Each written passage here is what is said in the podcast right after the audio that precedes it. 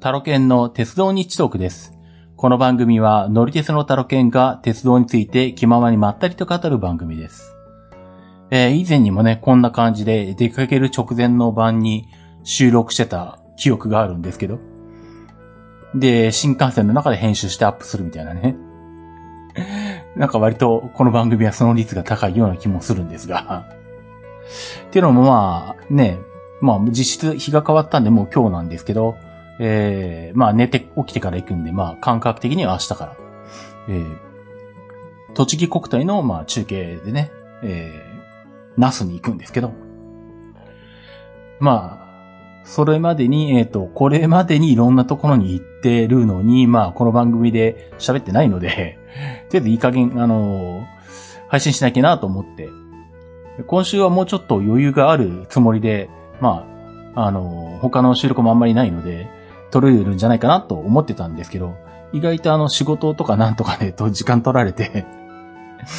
あの全然結局撮れなかったっていうね。まあ、よくあるパターンなんですけど。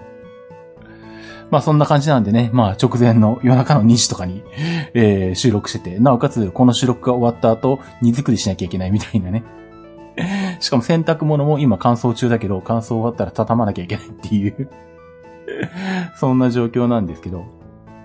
まあその出発の、あの、ナスに行く話は、まあ後でするとして、とりあえず、えっ、と、前回の配信の後、まあ、えー、乗りに行った、えー鉄道路線とか、まあその辺のね、話をざっとしていきたいなと思うんですが、前回7月の8日に配信してるのか。で、その時は、えっ、と、そうか、熊野と、それからニセコに行った話をしてるんですね。で、その後、まあ、遠出はあんまりなくって、まあ、遠出って言えるのは中継で行った鈴鹿ぐらいか。まあ、あと東京近辺に行ったりとかなんかしてるんですけど、で、まあ、鈴鹿はね、8月後半に行ってきたんですけど、まあ、鈴鹿に行くそのものには特に何もなかったかな。まあいいや。えっ、と、これは後で話そう。順番に行きましょうか。うん。えっ、とね、最近、あれなんですよね。まあ、JR を勘定したんで、今ね、私鉄を勘定しようかなと思ってて、それを意識して心がけてるんですけど、で、まあ、乗りつぶしオンライン使ってるんですけれど、あの、まあそこでね、どこがまだ乗ってないかっていうのを見てると、まあ東京なんだかんだ言ってなんだろうな、まあ割とその行きやすいところとか、特に乗ろうと思ってなくても何か用事があって乗ってるとかね、あの、京王本線とかね、東急、東横線とか、あの、田園都市線とかはね、まあその辺は大体乗ってるんですけど、まあなんだ、そうするとまあ当然、あの、枝線的な、しかもあの、この終点の行き先は、に用事があって行くことはまずないよね、みたいな。あの、府中競馬制、府中競馬制も前とかね。競馬に行かないと、まあ行かないですよね、あそこね。その手の路線が結構残ってて。まあ、それ、うん。で、まあ、その辺をね、ここ最近東京に行くたびにいろいろ乗ってたんですけど。まあ、それ以前からね、心がけてて、まあ、この番組でも多分前に喋ったと思うんですけど、あの、西部のあの、なんか八王子近辺、八王子なのか、うん国立がよくわかんない。なんかあの辺の、あの、いろいろぐちゃぐちゃよくわかんなくなってる区間とかね、この間、ちょっと前、去年かな、あれは、乗ったりしましたけど。まあ、そんな感じで乗ってないところを乗りつぶししていくっていうのを、東京に来たびにちまちまやってて。なんか7月の14日に東京に行った時に乗ったのが西部の玉川線。えっ、と、だから、これまさまでか。あれだけあの、ポカンと浮かんでるやつですよね。西部路線の中で。あと、えっ、と、さっき言った京王の、えー府中競馬専門前。えーそれと、えっ、と、これ乗ったような気もしなくもないけど、記録に載ってないんで、まあ一応乗っとくかなと思って行ったのが、えっ、と、高尾山口。高尾から、手前が、っていうかね、は、あの、高尾から新宿側は確実に乗ってるんですけど、高尾山口行ったような気もするけど、うん、書いてないから行っとこうかなと思って高尾山口まで行ってきたんですけど、で、その時はあれかな。まあ、えーっと、県民割が効いてて、まあ本当に格安で泊まれるから、別にあの、静岡に帰ってきてもよかったけど、特に意味もなく沼津に泊まったりとかしたのかな、あの時はな。で、それが7月のまあ14日、あと8月の後半29日に東京に行く時があって、この時に、えー、っと、東部の方ですね。東部鉄道の乗り残し、えー、を手をつけ始めまして、東部の小越線、えっ、と、よりとかあっちの方に行く途中から分かれてるのかうん。なんか、いまいち東部の路線図、あんまりはっきりしないですけどね、未だに。うん、小越線に乗ってきたのと、あと、東急の子供の国線。あれもまあ子供の国行かなきゃ乗らないですからね。あとあの、意外になんか残ってた、本当に残ってたのかな記録に残してなかっただけのような気もしなくもないけど、まあいいやと思って、あの、記録なかったんで乗ってきたのが、あの、東急の池上線の一部ですね。まあその辺にババッと乗ってきたのが8月29日。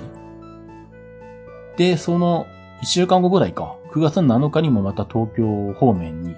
行く時があって、その時に、えっと、東部、野田線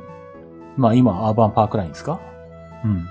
ここの春日部から船橋が乗ってなかったんで、そこに乗ったのと、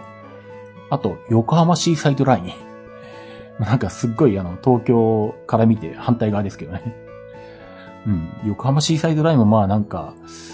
地元に住んでるか、あの辺に何か用事があるとか。あれか、八景島シーパラダイスとか行くとまあ乗らなくないのか？ぐらいな感じですけどね。全く乗ったことなかったので、うん。まあその辺に乗ってきまして。で、一応ここまで行った段階で、あと、残ったのが東部の栃木とか群馬の方の路線だけになったので、えー、っと、まあ、それは今回の、えー、栃木国体の帰りに乗ってくるんですけど、まあその辺は後で話をします。で、その9月7日の今言った東部のアーバンパークライン野田線と横浜シーサイドラインに乗って、で、で、秋葉原で飲んでて、で、まあ、新幹線の最終で帰るつもりだったんですよね。で、まあ、ただなんだろう、まあ、飲んでることもあって、気持ちが緩んでたのとか、あとはなんだろうな、店を出るタイミングを、あの、測り損ねたとか いうことがあって、まあ、いけるんじゃねえの？とか言いながら店を出てきたものの、あの、すっと改札取っていくんだったらね、ひょっとしたら間に合ったのかもしれないんですけど、まずコインロッカーから荷物を出さなきゃいけないからコインロッカーに行き、で、さらによく考えたら、帰りはあの、乗車券部分買ってないから乗車券買わなきゃいけないんで、自販機で乗車券買いとかやっていったら、もうあの、ホームに行った頃には、あの、最終の新幹線に、え、間に合う山手京浜東北がもう行ってしまっていて、もうその時点であの、帰れないことが確定してですね。したまさかの新幹線最初に乗り遅れっていうことをやらかしまして。で、でも翌日3時から 仕事に行く予定があったんで、それまでにはまあ、行かなきゃ、帰らなきゃいけないわけですよね。で、まあ今からすると、まあ東京で安ホテル探しても良かったような気もするんですけど、まあ、あの、東京特内、ん？東京特内じゃないな。東京山手線内発の乗車券でも改札通っちゃってたんで、そこで都内で到着車できないですからね、山手線内で。っていうこともあるんで。で、まあ、新幹線の時刻表を見ると、あの、静岡までは行けないけど、三島までは最初の小玉があったんですよね、まだね。30分くらい結構時間はあったかな、しかも。うん。で、じゃあまあ、三島はあの、割とホテルが高いこと分かってるんだけど、沼津は、さっき言ったように、あの、7月に東京に行った時に帰りに沼津に泊まってるんで、まあ、その辺の様子とか、安いホテルとかもあることが分かってたんで、じゃあまあ、沼津に泊まればいいかと。言うんで、もう、夜中の10時半、11時ぐらい10時、10時ぐらいとか。もうその、に、これから泊まるホテルをネットで予約してで、沼津のホテルに泊まって、翌日に、あの、昼にチェックアウトして帰ってきたっていうね。しかもまあ、沼津から静岡に帰るのに、まあ普通でも帰れるんですけど、普通にチンタロ乗るのは嫌だから 三島まで一駅戻って、そこから新幹線乗るかなと思っていたら、あれは何だったのかな島田で変電所に雷が落ちたかなんかだったかななんかとにかくトラブルで、上りが25分遅れてるとかで、あ、これ三島に戻るの無理だっていうね。で、まあじゃあ、まあ一回じゃあまあ普通で静岡まで行って、ちょうど、あの、来たのが浜松行きかなんかだったかな？島田行き、浜松行きだったような気がすんの。うん。まあ、だったね。まあ、これだったら安倍川まで一本で行けるからいいやと思って乗ったんですよね。でもまあ、結局そんな感じでダイヤが乱れてるせいもあって、あの、下りにも影響がしてるんですね。それで、上りが乱れてるせいで。で、結局なんだろう。本当だったら安倍川まで直通で帰れるはずだったのに、まあ、その時、あの、静岡のホームに泊まってる時、僕ずっと iPhone でなんか見てたんで、気がついてなかったんですけど、ふと周りを見渡すと、周りに他のお客さん誰もいないんですよ。あれ？と思って、で、そう、AirPods でなんか聞いてたのか。うん、なんで、AirPods を外して、車内放送をよくよく聞いたら、今度電車、今度電車は、あの、静岡で運転1切りになりますと っていう風に言われ、あ、だからみんな降りてんだと思って。で、隣のホームからあの、10分後にあの、浜松行きの普通が出るので、そちらにお乗りくださいって言われて。まあ出たんですけど。でも実は、あの、その普通、運休だよねって実は知っててっていうのが、あの、自分が乗ってた列車が沖津に止まった時に、あの、ひたすら、あの、車内放送じゃなくて、ホームの駅内の放送で言ってたのかな。あの、沖津発の、この後出る予定の沖津発の浜松行き普通は運休ですので、えー、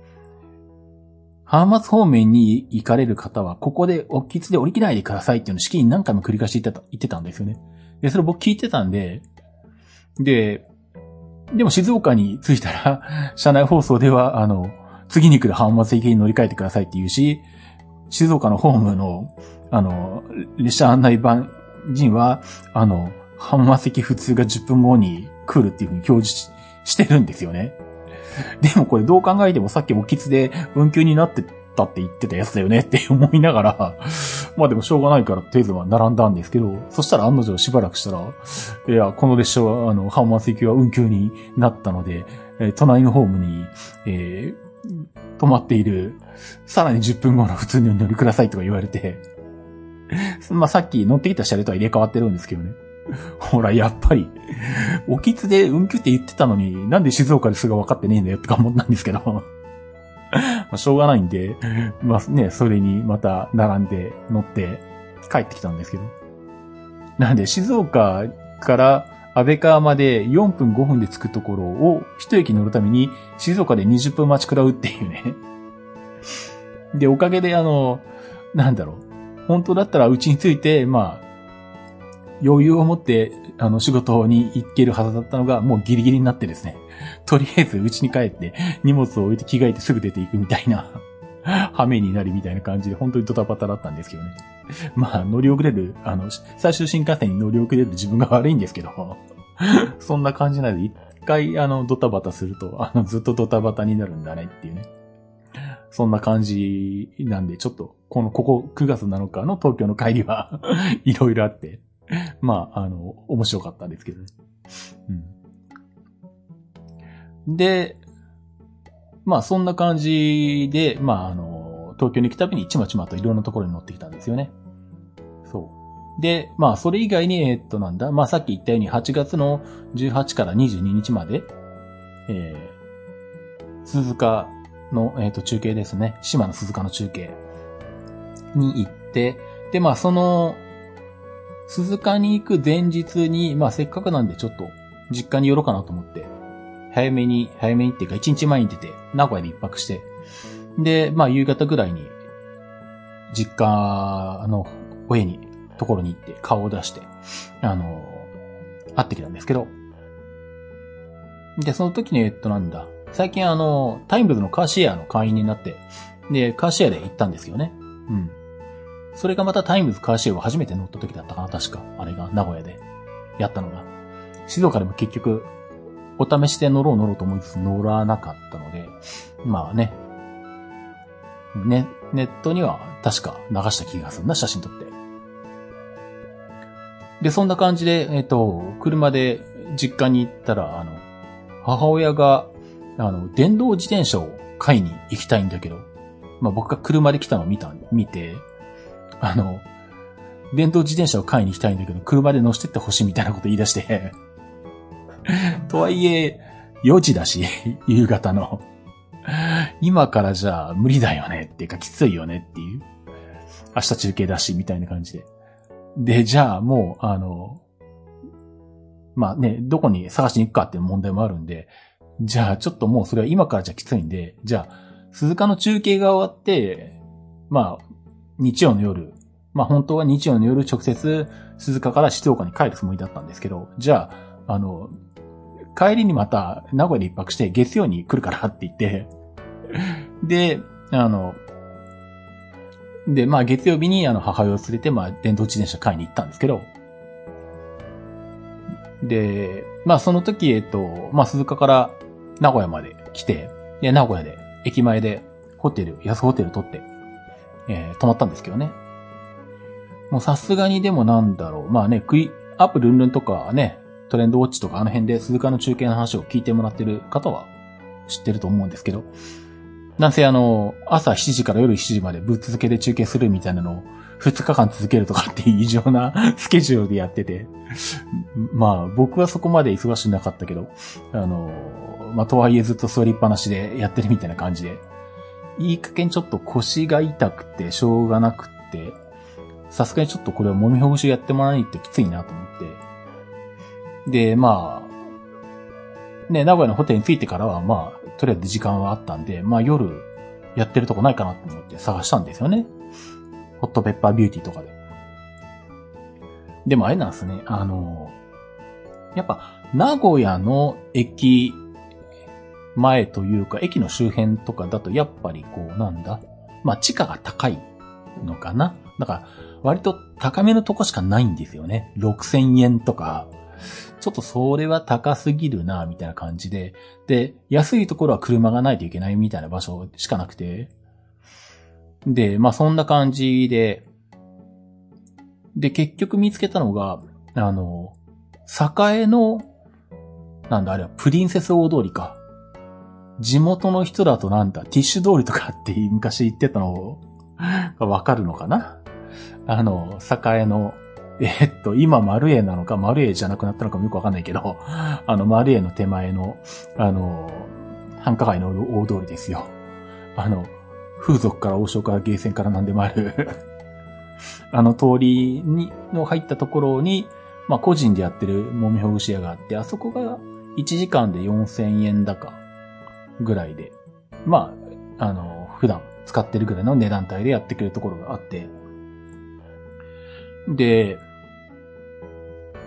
まあ一応なんだ。まあ時間的にはだいぶ遅かったけど、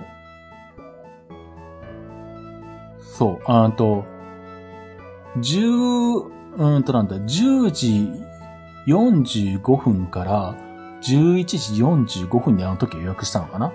だと、まあ、今からホテルを出て栄まで移動して、で、揉みほぐしを1時間受けて、で、栄から戻ってくる方が、地下鉄の最終だったら、に間に合えばいいので、で、見たら確か10、うんと、境12時16分発の岩塚行き普段はね、高畑行きしかないんですけど、最終だけ岩塚行きなんですけど、な、なんですけどね。なんで、あの、レア行き先になるんですけど、うん。それで帰ってくりゃいいかと思って、で、まあそんな感じで予約して、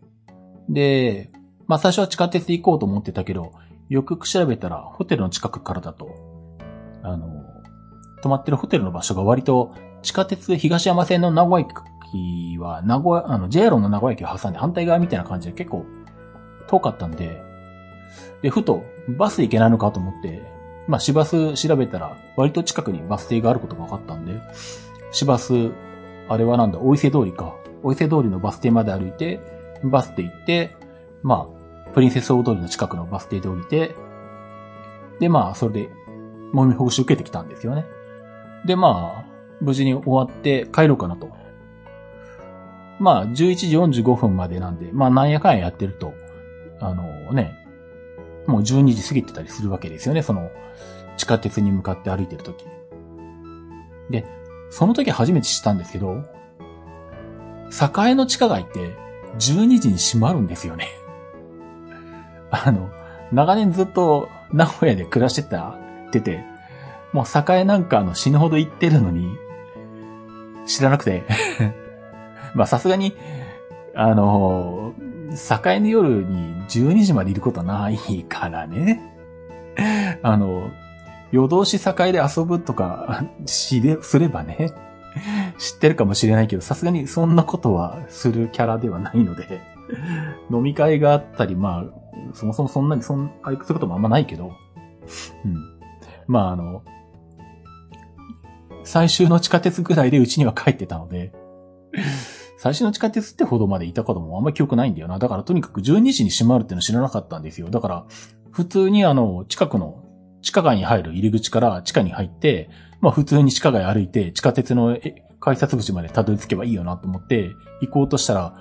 地下街の入り口がことごとく閉まってて、えって思って、見たら、地下街、なんとか、サンロードかなんか分かってたけど、あの、ユニモール、ユニモール違うか分かんねえな。まあいいや。とにかく地下街12時までって書いてあって、あ、だから閉まってるんだと思って。で、地下への出入り口はあっちこっちにあるんですけど、全部見て守ってると全部閉まってるんですよ。で、どこから、でも地下鉄は12時16分発が最終があるから、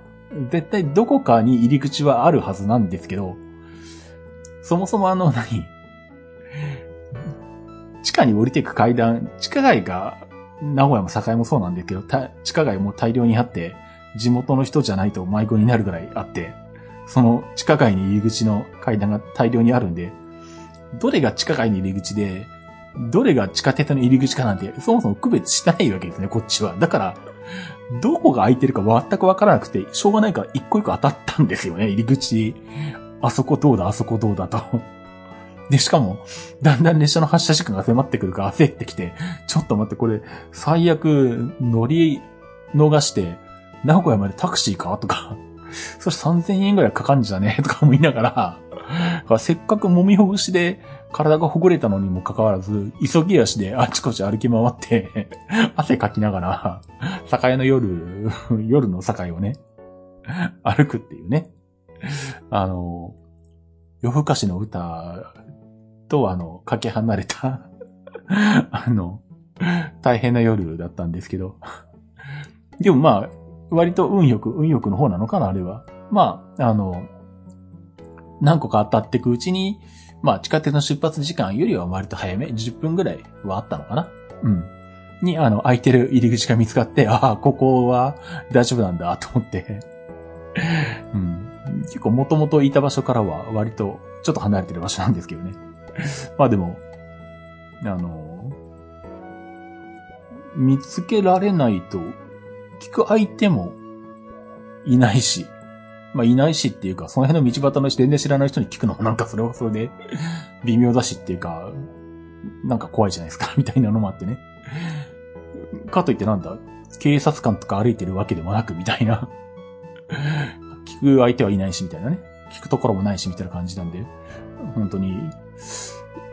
ちょっと、ちょっと一瞬焦りましたけど、さすがに。しかも、栄なんかで迷うっていうあんなに、名古屋に行った時死ぬほど行ってるところで迷うことになるんだと思ってなかったので、こんなことになるんだと思わなかったんですけど。そう。それがあの、もう、あの、鈴鹿に行った時の、あの、エピソードとしてはもう、それが一番あの、インパクトが強かったです。まあでもとりあえずあのなんだ、まあこれであの、あの入り口は開いてるっていうのが分かったので 月からはまああの、最終の地下鉄に乗る場合、酒屋に乗る場合でも、まあ、あの、安心してね、あの、行けますけどね。まあそんなシチュエーションは滅多にないと思うんだけどな、今更。うん、まあそんな感じで、あの、夜の境をさまようみたいなね、ことはあったんですけど。まあ、えー、というのが、まあ、ここまでの話で。で、えー、ここからは、まあ、明日以降の話になるんですけども、えっ、ー、と、まあ、さっき言いましたように、えっ、ー、と、栃木国体に行くよと、いうことで、まあ、10月7日から、えー、出発すると。今日ですね。で、えっ、ー、と、中継自体は、えっ、と、8日土曜日の13時に、えー、栃木県那須町の、えー、スタートゴール地点に集合ということになってるんで、まあ、行こうと思えば土曜日の朝に静岡を出て、新幹線で東京まで行って、東京から東北新幹線乗って、で、那須塩原まで行って、で、那須塩原からレンタカーででも間に合うんですけど。そうすると多分静岡が出るのが、起きるのが8時台とかなんのかな？うん、それは起きる、僕にとって起きる時間じゃないな、みたいなね。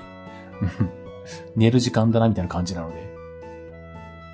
で、本当は宇都宮とか、もう下手した那須塩原とかでね、泊まりたいぐらいな感じはあるんですけど、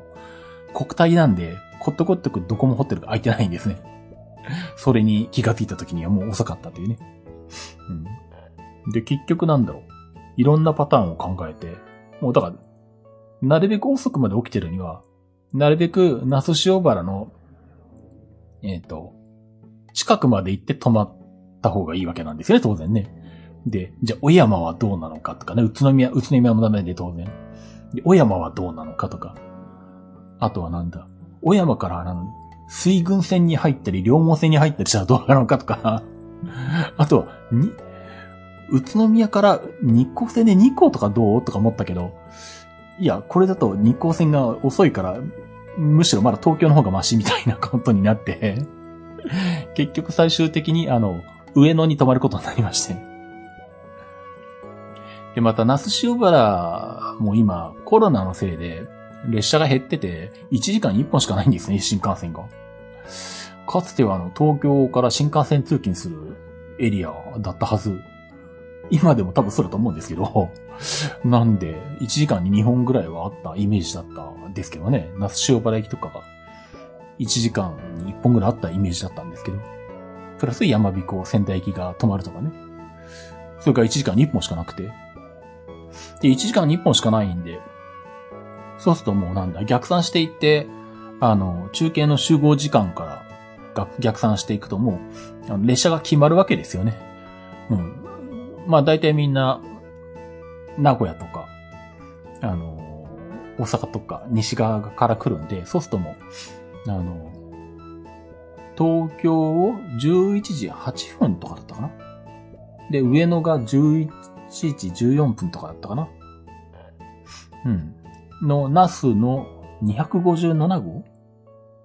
ん？山彦257号？忘れた。なんかそんな感じのあの、各駅に泊まるやつで、那須塩原に着いて、で、那須塩原でレンタカー借りて、みんなで、まあ、集合地点に移動して、まあ、そうするとまあ、1時、ちょっと過ぎぐらいに着くかな、みたいな感じになってるんですけどね。だから結局、まあ、上野に泊まるんですけど、上野を11時ぐらいに出る新幹線に乗るんで、結局なんだ、10時台起きか、みたいな感じなんですけど。まあでも8時台に起きるよりマシかと思って、しょうがないんでまあいいやと思って。まあ上野で、まあ安いとこ探したら4000円ぐらいで泊まるところがあったので、まあそこを予約してあるので、明日はそこに泊まると。なんでまあ昼過ぎ2時ぐらいに起きて、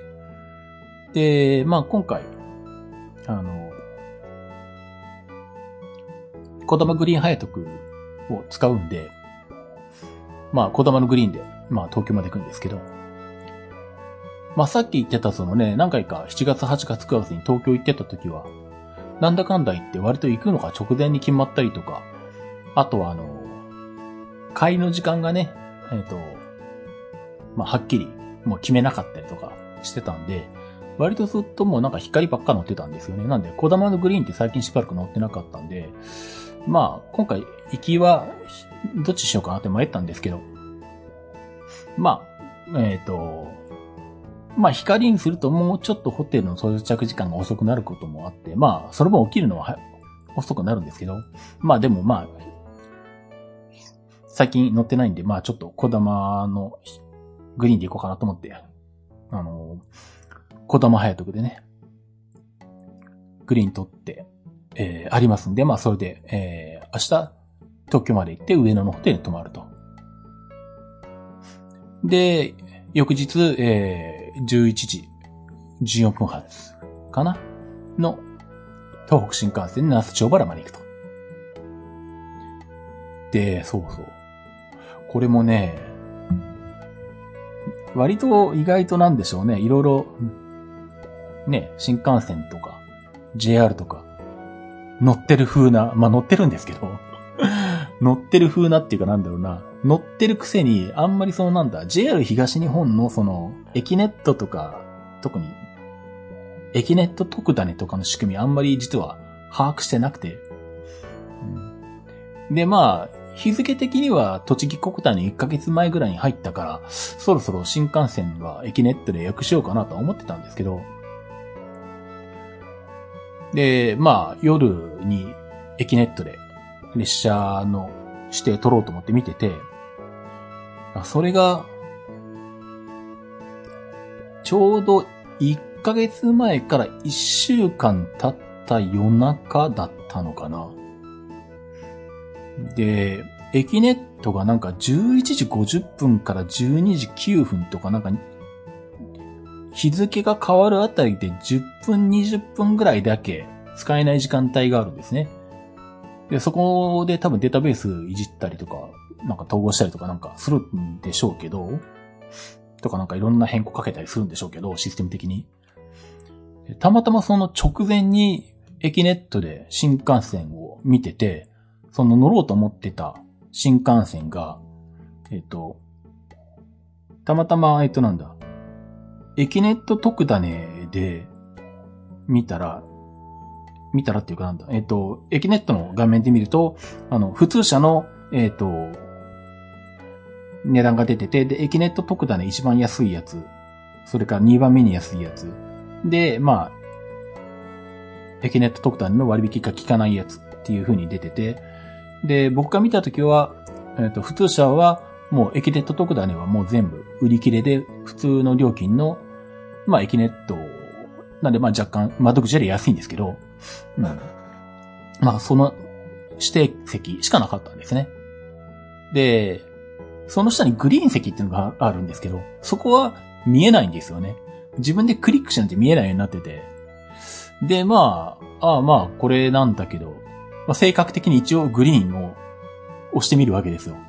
そしたら、グリーンの方は、まあ、やっぱ乗る人少ないんでしょうね。あの、エキネット特ダネの一番割引率の高いやつまで残ってて、で、そっちの方が 指定より安いんですよ。おおと思って、じゃあ、これにするか、とか思いながら、あの、まあでもちょっとなんだ。結構時間かけてブラウザで見てたんで、ちょっともう一回、あの、エキレット特ダネのその条件払い戻しの条件とか、一人の条件とかをもう一回確認して、で、もう一回改めて、あの、予約画面から列車出して、あの、予約しようかなと思ってやってたら、それやってる間にそのメンテナンス時間に入って おなんか使えなくなったと思って。で、しょうがないから20分後にもう一回オープンするんで、20分後に、あの、同じ列車をこう、見ていったんですね。そしたら、そこの日付をまたいだせいで、駅でと特大の割引が効かなくなって、20分前までは、あの、普通車指定席でも安く変えたグリーンが、あの、もう買えなくなってたっていう。くっそーって思ってあれは、うん、しまった。イキネットを把握してなかったと思ってそのね、夜中に20分だけ使えなくなるとかね。しかもこの日がその境目とかね、そのエキネット特ダネが適用されるかされないかの特ダネが今日だったとかね。その辺をちゃんと把握してなかった方に、あの、指定よりも安いグリーンに乗れるはずが乗れなかったっていう そんなことがあったんですよねで、まあ、その後の予約で実はリベンジするんですけど、そんな感じだったんで、くっそうと思いながらもうしょうがないんで、もう諦めて、普通車指定席の予約をしたんですけど、なんで、えっ、ー、と、明日は、明日、明後日か、明後日はまあ、上野からまあ、普通車指定席で、那須塩原巡っていくんですけどね。で、で、まあ、えっ、ー、と、土日で、栃木国体の中継やって、まあ、日曜の夕方ぐらいに、まあ、現地で解散か。で、まあ、おのおの帰るんですけど、で、まあ、ね、さっきちょっと言ってたその東部の乗り残しの路線、これが、まあ一番の大物が宇都宮線？宇都宮から、東部宇都宮から新栃木か。で、あと、さらに、えっと、伊勢崎線の北の方に行ったところにある佐野線とか、あと小泉線とか、ああいうちょこちょここう枝分かれしてるやつ。あの辺に、まあ、乗ると、まあ、都内絡みの施設はもうほぼ環状になるんですね。うん。なんで、お、ここは乗っとこうと思って、それはもう結構前から考えてたんで、まあそれを前提にして、それ以外のところを、まあ、7月、8月、9月かけてずっと乗ってたんですけどね。で、最初はそれで、あの、東部の宇都宮線とそれ以外の線を、まあ、宇都宮で一泊して、で、翌日、えー、東部の乗り残しのところに乗って、で、その夜に新幹線使って静岡まで帰ってくるつもりだったんですけど、路線図見てふと思ったんですけど、ちょっと待って、渡良瀬渓谷鉄道乗ってないなと いうことに気がつきまして、あの、桐生からマトまで行っている、あの、昔の国鉄足尾線ですね。足尾線時代に乗ってるんじゃないかな。多分乗ってると思うんだけどな。まあでも、大戦セクターに変わったから、まあ乗ってない扱いかな。まあ一般的かな、それが。っていう感じなんで。だからここで渡良瀬渓谷鉄にを乗り残して帰ってくると、また渡良瀬渓谷鉄道だけに乗るために、桐生まで行かなきゃいけないみたいなことになるわけですよね。それを考えたら、もう一泊して、あの辺の桐生のあたりに泊まって、渡良瀬渓谷鉄道も乗ってきた方がいいな、と いうことに思いたり、結局、栃木の国体の中継が終わった翌日帰ってくるつもりが、その後さらに2泊するっていう工程になりました。なので、えっと、国体中継が終わった10月の9日の夜は宇都宮の駅前の怪しいホテルに泊まり、怪しいホテルしか空いてなかったんですね。あの、もうまともなオンライン予約できるホテルはことごとく国体で埋まってて。で、高いとこしかなくて。で、なんかないのかと思って探してたのが、その、もうオンライン予約じゃなくて、あの、予約申し込みがメールフォームになってるみたいな そういう、さすがにここはみんな避けたんだろうなっていうね まあでも割と宇都宮駅に近くて、あの、値段もまあお手頃だったんで、まあとりあえずそこのメールフォームから、あの、まあホームページ上の表示では空いてることになってたんで、まあ、空いてるかどうか申し込みのメールフォーム送ったんですよね。で、まあ、チェックアウト10時だけど12時まで、あの、延長したいみたいなことも書いたのかな？うん。で、メールフォームで送ったから、メールで返事が返ってくると思うじゃないですか。そうじゃないんですね、そういう、もう、予約サイトに登録しないようなメールフォームで受け付けてるようなとこなんで、あの、おばちゃんから電話かかってくるみたいな回答でおばちゃんから電話かかるんだ、みたいな。で、まあ直接話して、まあ部屋は空いてると。で、あの、チェックアウト延長もできるっていうことなんで、あ、じゃあまあお願いしますっていうことで 予約したんですけど。あの、さすが、あの、メールフォーム予約のホテルは そんな感じなんですねっていうね。ちょっとあの、どんな感じのホテルか、ある意味楽しみなんですけど。一応まあでもバストイレ付きで冷蔵庫もあってっていういつもの条件は満たしてるんで、スペック的には。まあ、いいんじゃないかなと思うんですけどね。うん、まあそんなホテルに泊まって、で、翌日東部宇都宮から宇都宮線に乗って、で、佐野線に乗って、小泉線に乗って、えー、っと、西桐生と桐生の真ん中辺ぐらいにホテルがあるのかなうん。そこのホテルに泊まって。で、翌日、えー、昼、そこも、えっ、と、チェックアウト昼まで延長はできるっていうことだったんで確認したんですけどね。うん。そこはちゃんとあの、楽天だったかどっか、楽天トラベルかなんか オンライン予約できるとこでしたけど。なんで、あの、結構夜遅くにちゃんと電話してもフロントの人が、男性がちゃんと出て、ちゃんと対応してくれるみたいなね。あの、普通のクオリティの ホテルでしたね。で、1時ぐらいの渡良瀬渓谷鉄道で、的行きに乗って、終点の的まで行って、で、まあ普通だったらね、的まで行ったら戻ってくるしかないんで、折り返すんですけど、あの、まあいろいろと見てて気がついたのが、あの、マトから日光まで日光市営バスが走ってるんですね。で、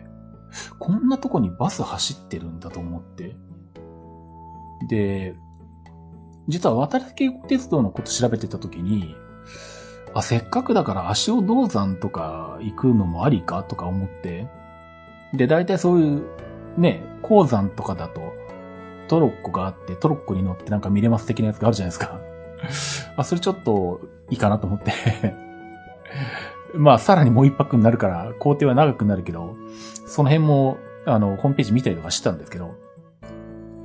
そしたらそこの足尾銅山観光ページのアクセスページを見ると、渡瀬渓谷鉄道を使ってどこの駅から来てくださいじゃなくて、宇都宮から日光に出て日光からバスで来るっていう工程が書いてあったんですよね。そ、そんな工程がメインルートなんだと思ってびっくりしたんですけど。だからその日光から足尾銅山観光に行くためのバスが途中渡良瀬渓谷鉄道の終点の的にも止まるということのようです。で、まあ調べたらちょうど乗れる時間にそのバスがあって、で、日光について、で、まあ JR 日光線で、宇都宮まで出て、割とこれ、6分とかしかなかったから、バス大丈夫かなと思ってるんですけど、まあ、この手のバスは多分余裕を持って列車に間に合うように、ダイヤ組んでると思うんで、大体。今まで乗ってきた感じだと。まあ、多分大丈夫だと思うんですけどね。まあ、そんな感じで、えっ、ー、と、日光から宇都宮まで日光線で出て、で、まあ、こっからはもう静岡に帰るだけなんで、新幹線使うんですけど、で、この、えっ、ー、と、宇都宮から東京まで乗る、えっ、ー、と、山彦をですね、えー、悔しかったあれですね。あの、エキネット特ダネで、グリーンが安く乗れないのかっていうので、グリーンページを見たら、エキネット特ダネで、あの、一番割引率の高いグリーン車が入ってて、で、指定の方ももちろん空いてるんですけど、指定の料金、指定の金額プラス100円でグリーン乗れるのか。で、よし、これだと思ってですね。ちょっとここであの、リベンジを果たした感を 持って、まあ、グリーンを予約したので、えー、まあ、東北新幹線のグリーンは初めてか。うん。グランクラスは乗ってるんですよね。あの、気仙沼で落ちた時の 繰り出し東北ツアーの時の帰り。で、山形新幹線は、まだ結婚してた時のフルムーン夫婦グリーンパスで行ったので、山形新幹線のグリーンは乗ってるんですよ。だけど、東北新幹線車両の普通のグリーンは多分初めてじゃないかな。記憶ないんですよね。うん。多分初めてだと思います。まあ車両が何来るかわかんないけど、まあいい合計なのか、何なのかわかんないですけど。うん。ということで、まあ宇都宮から東京まで山彦のグリーンに乗ってきて、で、まあ割とすぐ乗り換えて、えー、光で静岡まで帰ってきて、うん。で、えー、そのよ、その日火曜日なんで、えっ、ー、と、その夜、えー、テックアベニューの収録があるというね。割とここもカツカツな 予定になってますけどね。まあまあ、でもまあ、あの、トラブルがなければ、まあもしくは僕が何かポカをしたり乗り遅れたりとかしなければ、あの、まあ十分間に合うはずなんで。まああの、まあ、テックアベニューの場合はね、収録した後に、あの、クラブハウスで、あの、その場限りのあの、おしゃべり1時間してるんで、まあそっちの方はあの、ね、時として、あの、まあ割となんだ、あの、ポッドキャストとして配信しないし、録音もしてないから、後から聞けないので、その場でいた人しか聞けないんですけど、まあそんな感じなんで割と気楽に喋ってるところもあるんで、あの、ひょっとしたらあの、さっき乗ってきた 鉄道の話ばっかしてるかもしれないんですけどね。あの、まあ、するかどうかはわかんないんですけど、する可能性も結構ある、ありますね。なんで、あの、気になる方は、あの、クラブハウスを聞きに来ていただければ、あの、10月11日の、えー、夜11時からか、23時からか。まあ、ツイッターとかでは告知毎回ね、直前にしてますけどね。うん。毎週2週間に1回、あの、テッカビリの収録日の火曜日の収録後、夜11時から12時までやってるっていうので、よかったらまあね、あの、聞きに来ていただければと思いますけどね。本当に録音とか全部、全然残してないんで、あの、本当に消えてるんで、あの、後から消える可能性一切ないです、そこで喋ってるのは結構もう、クラブハウスが始まってからずっとでやってるから、割と長いことやってるんですけどね。だからそこで、あの、消えていったトークが 結構の量あるよな、よく考えたねっていうね。まあ、でも、あれは残さないっていう方針なんで多分今後も残さないと思うんで、あそこに、あの、来た人だけ、まあ、二人から五人ぐらいかな、だいたいいつもいるの。しか聞いてないみたいなね。本当にこの人たち聞いてるんだろうか。あの、なんか、誰もいないとかわいそうだから、あの、何部屋に入ってくるとき入ってきて、あの、聞いてないんじゃないかとかっていう。若干の疑惑を持ちながら。まあでもとりあえず0人ってことは今のところは、まあ数分間0人ってことはなかったけど、あの、一応最低1人はいるんで、まあ一応いるものとして喋ってるみたいな。でもあまりにもあの少ないんで、まあもうちょっと人が来るといいなと思ってるんで、よかったらね、聞きに来ていただければと思いますけどね。はい。まあそんな感じで、えっ、ー、と、これから栃木国体の方に行ってきます。で、それと、えっ、ー、と、今年の今後の予定としては、えっ、ー、と、まあ、これはあんまり鉄道成分ないんですけど、10月の後半の最終週の週末に、伊豆のサイ,、えーと、サイクルスポーツセンターで、マウンテンバイクの、えー、中継があるんで、まあ、これも行ってきます。これは、えっ、ー、と、28、29、30の2泊3日で中継か。まあ中継するのは29、30の土日2日間だけかな。一応まあ、えっ、ー、と、電車で行くので、まあ三島まで行って、そっからレンタカーかな、みんなで。で、まあ、もちろんホテルも取ってあって、まあ新幹線はまだ取ってないですけど、まあこれも取っとかないとねってとこですけどね。あまあ、行き、行きがね、決まってないんだよな、そう。あの、まあ、タロゲンキママトークでもちょっと喋ったんですけど、あの、行くとしたら、えっ、ー、と、三島12時ぐらいに着く新幹線で行くんですけど、まあそうすると静岡をそこそこ朝に出なきゃいけないので、できたら、あの、三島か、まあ三島ホテルが高いから、沼津ぐらいに泊まってあの、朝ゆっくりしたいなと思いつつ、だけどあの、全国旅行支援かなんか名前がはっきりしないけど、合ってんのか？うん。あれがまだ条件がはっきり出てないんで、あの、ホテルを取りあぐねてるっていうね。うん。なんで、それがちゃんと条件が出てきて、どれぐらい、実質どれぐらいの割引が受けれて、どれぐらいの金額でどこに泊まれるのかが出たら、あの、もう一泊もう一泊っていうか、手前の日27日の夜に沼津あたりでホテル取って、えー、昼近く前に寝てようかなと思ってはいるんですけど、うん、その辺が出ないんで、あの、ホテル取れないんで、ね、ちょっと困るんですけどね、その辺は。早く決まってくんないかなっていうかね。まあ、早く決まってくんないかっていうか、その、楽天トラベルとかじゃらんとか旅行業界があの急に言われてバタバタしてまだ決められないっていうか、あの、直前に言い出す首相が悪いんですけど うん。まあそんな感じなんで、まあその辺が発表されて、あの、うまくホテルが取れれば前の晩から、木曜日の夜からまあ出発してるかもしれないですね。まあそこはなんで、ほとんどレンタカーなんで、まあ乗っても、静岡、三島間ぐらいですかね、きっと。で、まあその翌週、えー、まあ東京で声優イベントがあって、それに抽選であの、予想外の当選し、まあ東京に行くってのはありますけど、まあこれは東京に行って帰ってくるだけなんで、まあね、別に大したこともなく。うん、まあこの頃には東京近辺の施設ももう乗り尽くしているので、うん、取り立ててどこに行くとか。まああれか、翌日は何も予定がないから、千葉とかあっちの方で乗るってのはまあありか。まあ、ね、まあちょっとまあ考えますけど。うん。今んとこそんなに鉄道成分は、えー、未定ですね。うん。で、その翌日がツールド沖縄があって、えー、と、これは、まあ、鉄道成分もさることながら飛行機成分があるんで、言っときますが、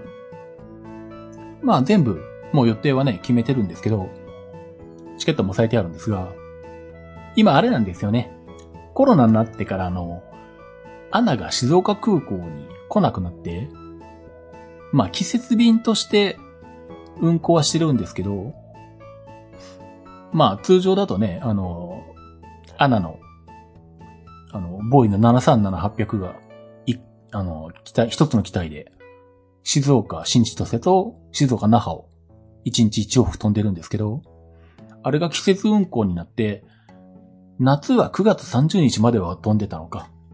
で、次は、えっ、ー、と、年末年始の12月24日かなんかそれくらいから、あの、本当正月の間しか飛ばないみたいな感じなので、あの、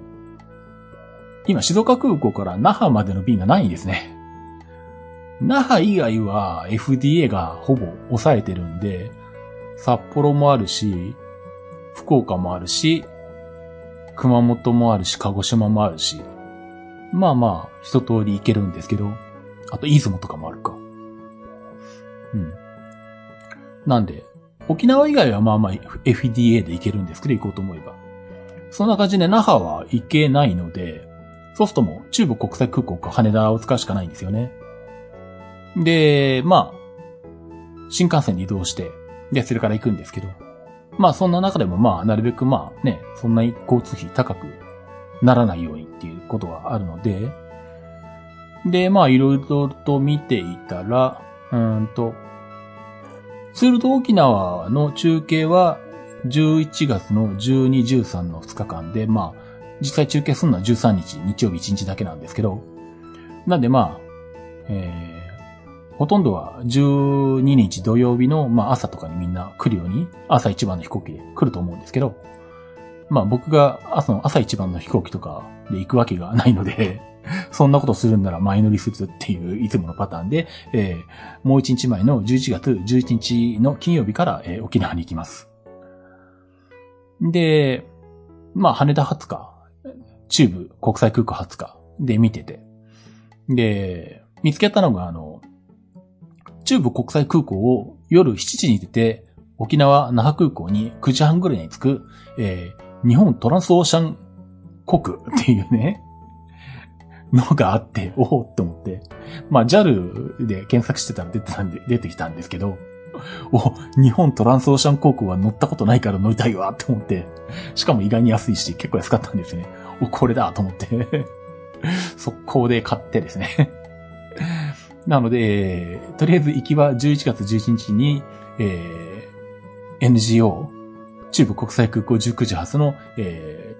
ー、JTA49 便ですね。日本トランスオーシャン航空。まあ、都市空は JAL と変わんないですけど。うん。で、マイルも JAL で着くのか。うん。で、まあ、JAL で乗ったことになるのかな。うん。まあ、それで、那覇に9時半に着いて、那覇で、まあ、安いホテルに泊まると。で、これまで、ツールド沖縄の後って割とすぐに帰ってきちゃってたり、まあ、一泊したにしても、割とどこにも行かずに帰ってきてたりとか、昼起きて帰ってきたりとかしてたんですけどね。っていうかあれか。静岡行きがそもそもあの、那覇空港12時だったか11時半だったかなんか、それぐらいに1本しかないからそれに乗るしかないんで、止まってはいるものの、特にどこにも行く時間がないっていうね、感じだったんですけど。まあ今回は結局そんな感じなんで、帰りも中部国際空港か羽田に行くしかないので、とまあ、時間も逆に選択肢が出るんですよね。まあ、っていうことと、あとはなんだ、あの、ユイレールが延伸会議をしてるんで、あそこの、あの、テダコ裏西か。首里からテダコ裏西の区間が、あの、まだ乗ってないんですよね。あの、あれが開業したのが結局なんだ、コロナでツールド沖縄が行われなくなった後に開業してるんで、うん、まだ乗ってないんですよ。うん、なんでまあ、そこのユレールの延伸区間に乗りたいっていうのと、まあ今回ちょっとせっかくなんで、あの、チュラ海水族館とか行こうかなと思って、まあそもそもね、ツールド沖縄の行われるところがあっちの北の方で、あの、中継で泊まるホテルもあっちの方なので、で、まあ結構他の人も、あの、その日すぐ帰るのは結構、もうあっちのチュラ海のあっちの方から那覇まで結構距離ありますからね。だから割と大変なんで、みんな結構もう一泊するって、自費でもう一泊するって人が多くて。で、まあ僕もそこにもう一泊して、で、チュラ海水族館に行って、で、翌日、えー、その、えー、チュラ海水族館に行った月曜日のうちに、那覇まで移動して、で、那覇でさらに一泊して、で、えー、翌日にユイレールを乗って、で、戻ってきて、で、えっ、と、11月15日火曜日か。に、えっ、と、スカイマーク。えー、那覇から羽田まで。スカイマークって乗ったんだったかな？なんか、あやふやなんですけどね。乗ったような気もするけど、どうなんだろうな 初めてなのかな？あんまりよくわかってない記憶がないです。乗ってる気がするだけかなまあそんな感じなんで、うん、初めてかもしんないんだけど。うん。まあこれが、えー、沖縄那覇16時45分発の SKY518 便で、羽田に、えー、と19時に着くと。まあ羽田19時だったら新幹線使えば普通に帰ってこれるんで、まあこれで静岡に新幹線で帰ってくるっていう予定になってるんで、まあ、ツールド沖縄も4泊5日になるのかな、全部で。そんな感じで、えー、行ってくる予定です。そう。で、えっ、ー、と、ちょっと前、去年か今年の前半？も う忘れちゃったけど、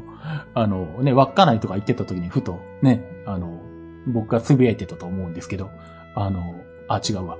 東根室にこの間行ったから、東根室に行った時に思ったんだけど、えっとなんだ、稚内で最北の、最北端の駅に行って、で、今回東根室で最東端の駅に行って、